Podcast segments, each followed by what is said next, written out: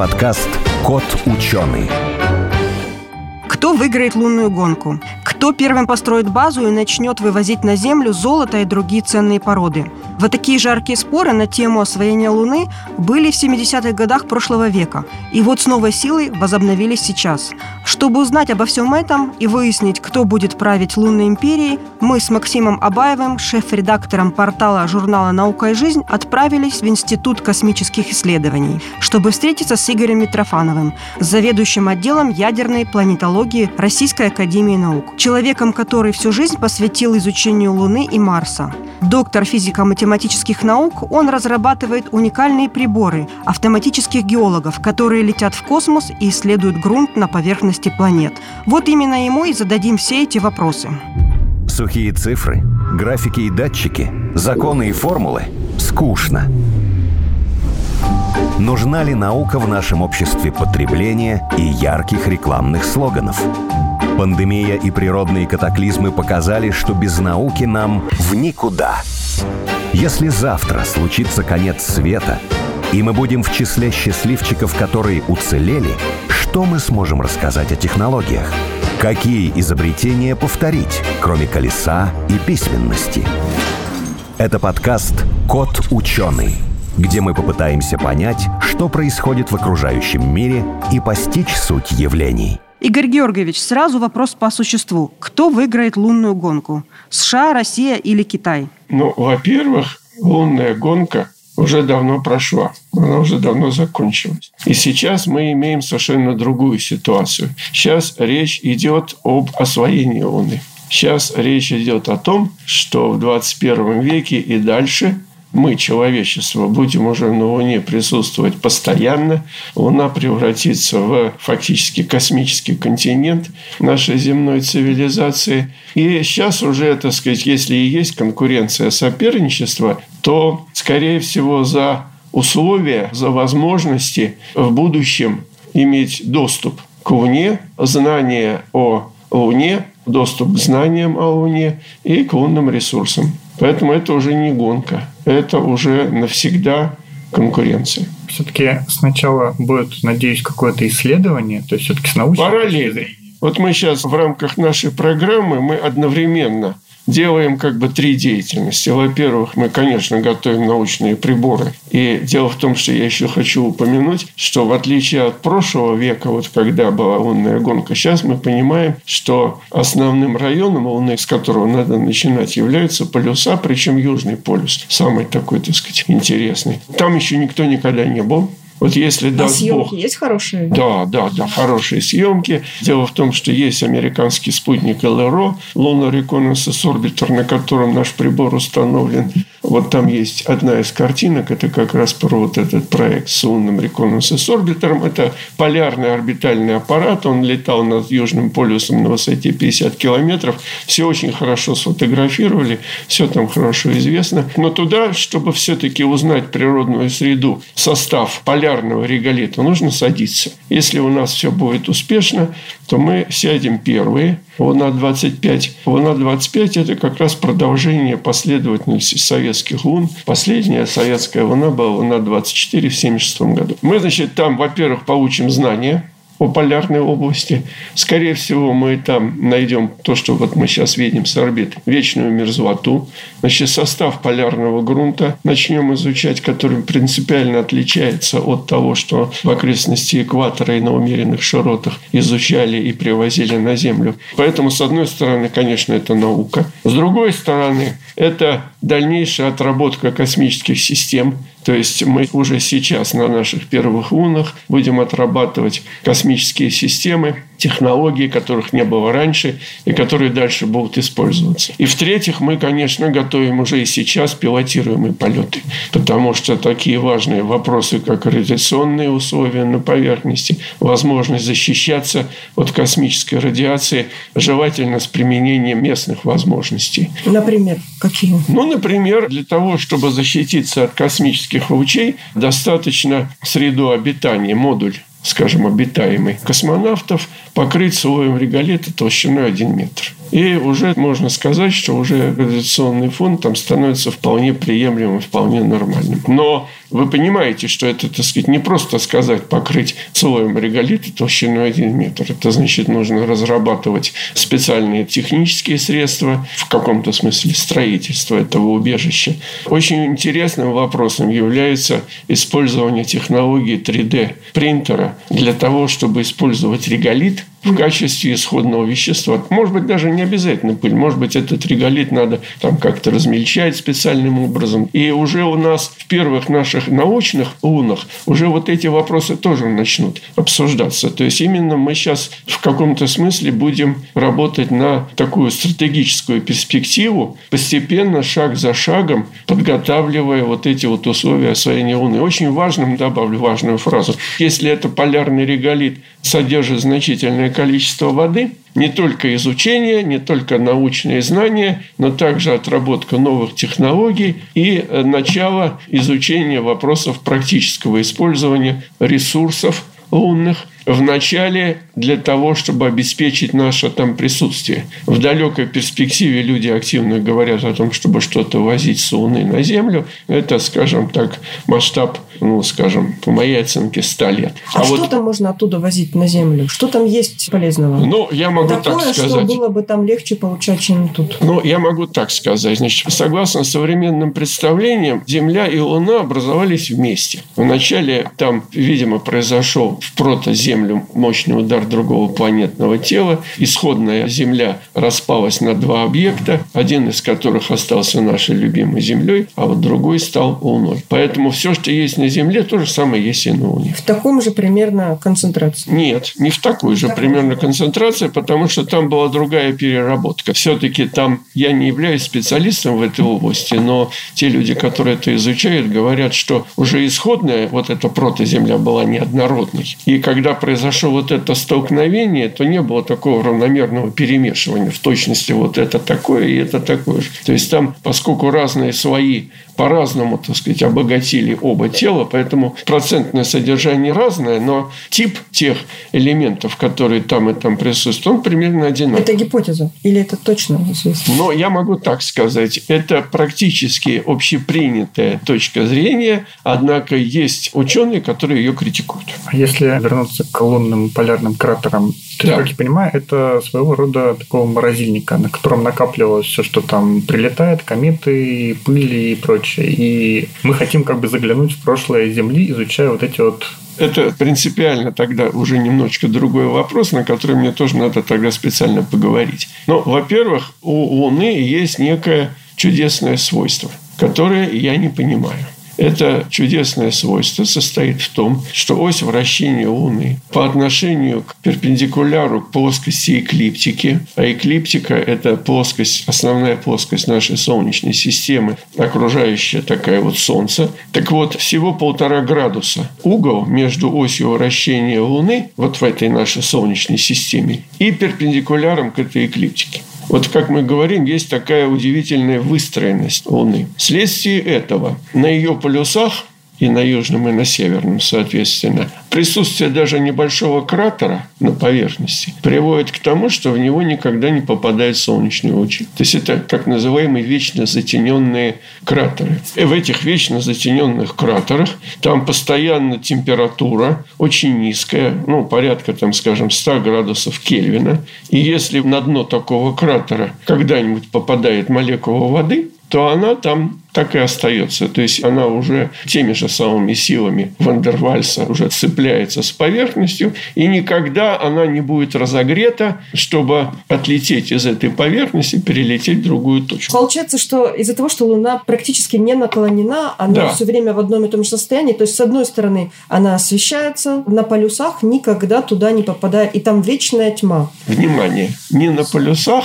если я заберусь на холм полярный, то у меня там будет постоянная освещенность. А если я опущусь в кратер приполярный, то у меня там будет постоянная ночь. Всегда. Возвращаясь к воде. Исходная гипотеза состояла в том, что вот именно та вода, замерзшая вода и летучие, которые стали находить на основе орбитальных измерений в окрестности полюсов именно на дне вот этих постоянно затененных кратеров. Она там была или она прилетела? Мы считаем, что не только, что переработка постоянная, о которой я раньше говорил, поверхности, приводит к тому, что вода может, проникнув на поверхность, оказаться засыпанной каким-то, так сказать, слоем вещества, и поэтому она там сохраняется. То есть э, процесс более сложный. Поэтому лететь в кратер не обязательно, она можно и где-нибудь да, рядом. Да, и это принципиально важно. Это принципиально важно, потому что мы все понимаем, что лететь в постоянно затененный кратер – это гораздо более сложная задача. Слетать-то мы туда сможем, это вопроса нет. А вот постоянное присутствие в этой лунной ночи – это, в общем-то, как-то неинтересно. А вот интересно, если мы нашли район, где у нас есть небольшая область постоянной освещенностью, потому что мы туда поставили солнечные панели, и у нас постоянно солнечная энергия, там всегда светло.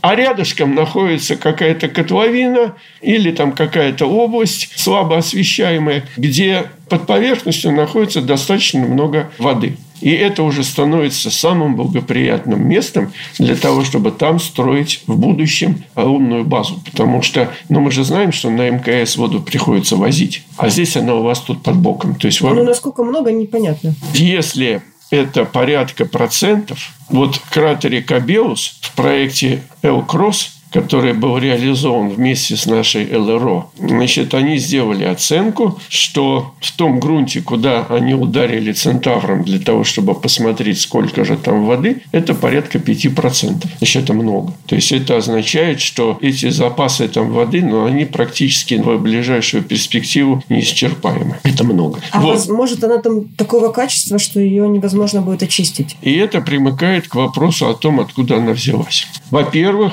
какая-то вода в минералах самой Луны могла присутствовать. И если эти минералы оказывается на поверхности, там прилетел какой-то крупный астероид, сделал ударный кратер, все это разлетелось, то, что раньше было э, на глубине. И вот эта как бы исходная вода попала в то, что называется экзосфера, и вот эти молекулы стали в этой экзосфере, так сказать, перелетать из точки в точку, пока не попали на полюса и там приморозили. Это как бы вода номер один. Вы говорите в минералах. Разве в Земле есть такие минералы, есть. в которых э, есть. Много, так много воды? Нет, нет.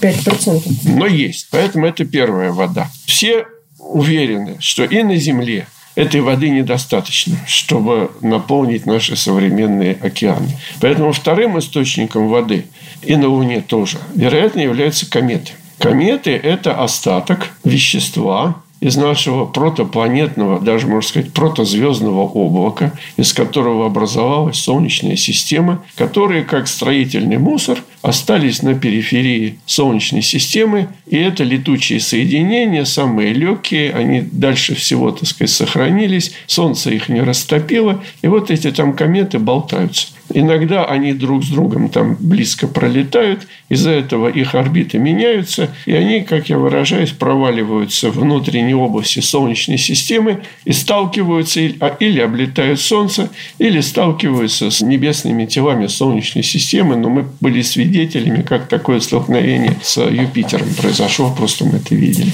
И Луна безусловно, являлась мишенью, в которой все эти кометы и, кстати, астероиды крупные тоже сталкивались. Известно, что примерно 4 миллиарда лет тому назад была эпоха Великой бомбардировки. В этот период планеты Солнечной системы перестраивались, их орбиты претерпевали изменения. Это все так сильно возмущало гравитационные поля в Солнечной системе, что было много комет. И вот эти кометы могли принести вот эту свою кометную воду на Луну. Это второй источник воды. И это, э, на самом деле, вот я говорил про научные задачи. Это, наверное, самый интересный вопрос полярных исследований Луны. Это состав вот этой воды. Потому что вот Елена уже спросила насчет качества этой воды. Значит, с точки зрения самой воды – это то же самое H2O, что у нас в стакане. Это, так сказать, с точки зрения основного содержания. Но в ней могут быть примеси. И известно, что в кометах,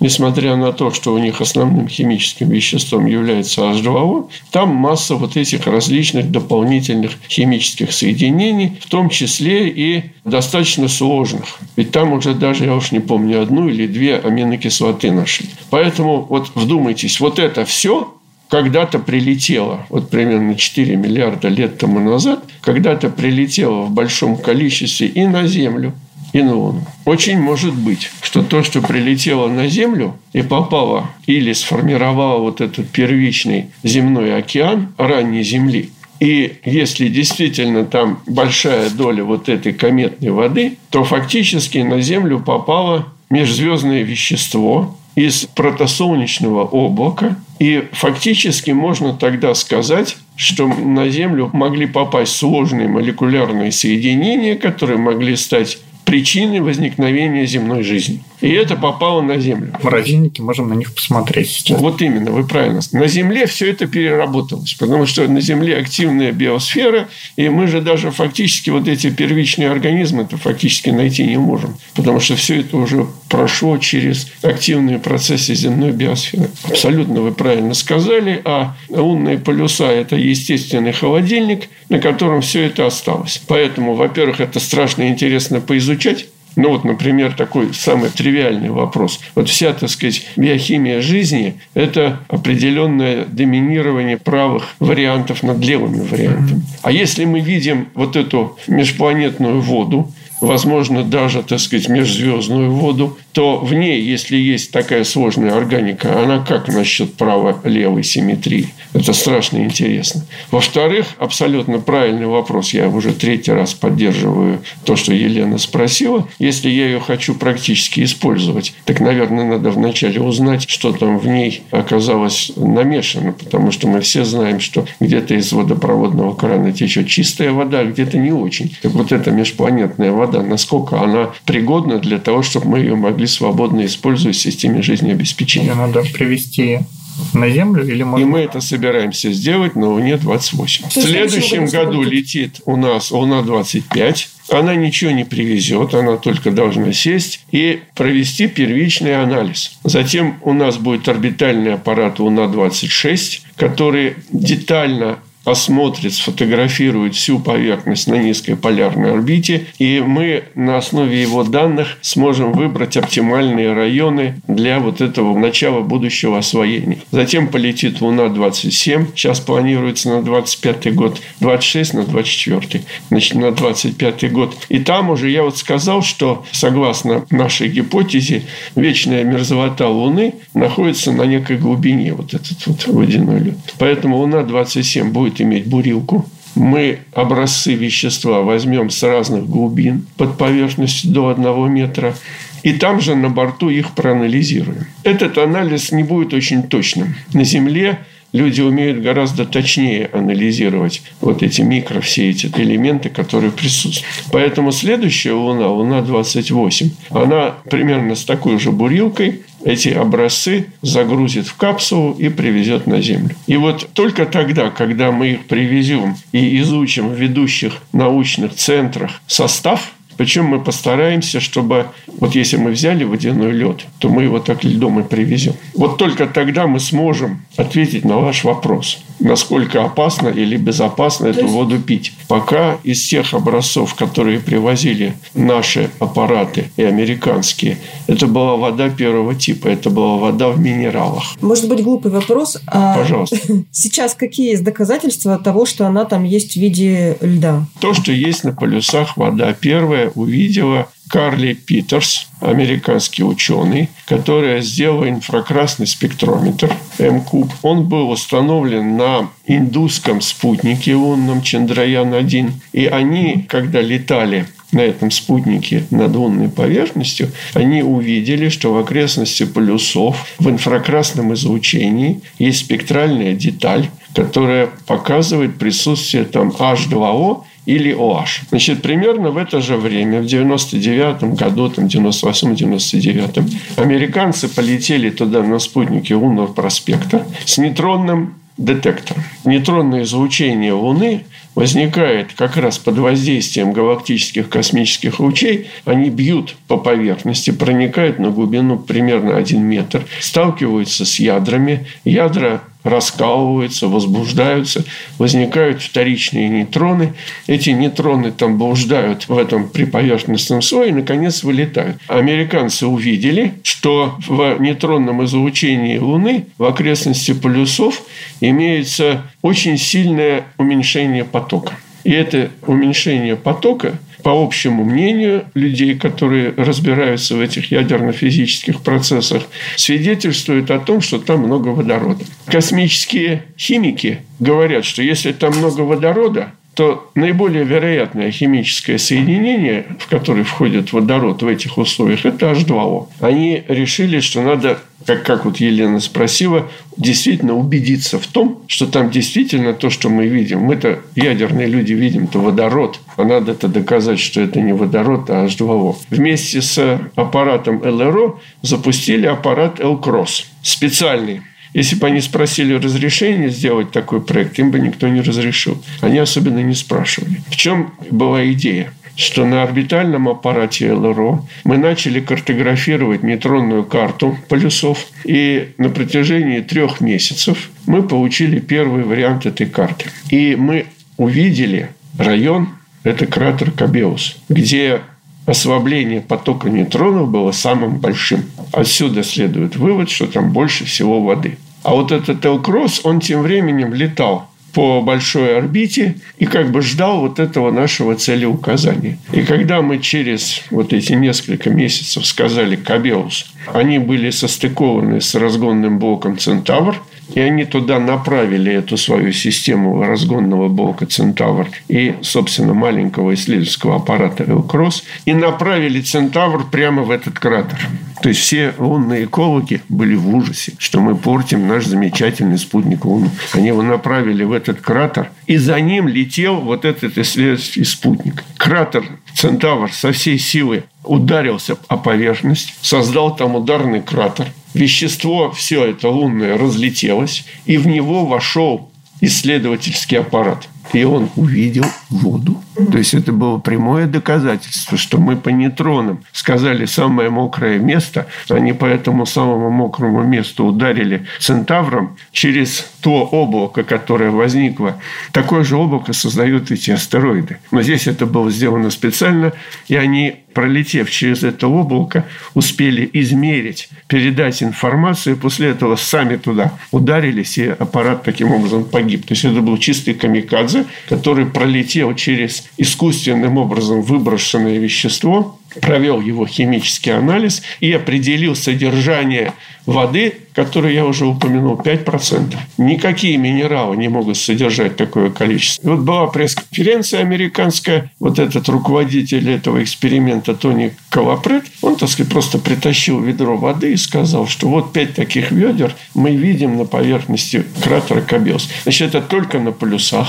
Американцы тоже собираются там базу строить? Да. Там уже, Сейчас да? все собираются. Там же. Сейчас все вот китайцы уже собираются лететь на Южный полюс. То есть Южный полюс – это лунная Антарктида. Вот я ее люблю сравнивать с Антарктидой. Вот на Антарктиде строят базы, Антарктида, как мы знаем, не имеет национальной принадлежности, никакой стране не принадлежит. Все ее исследуют, есть некое этическое поведение, кто где какую базу строит и как они там друг другу не мешают и даже помогают. В разных местах есть наша Восток очень близко, интересная, есть американская Мердок почти на Южном полюсе. Вот это все, так сказать, там будет создаваться на Луне.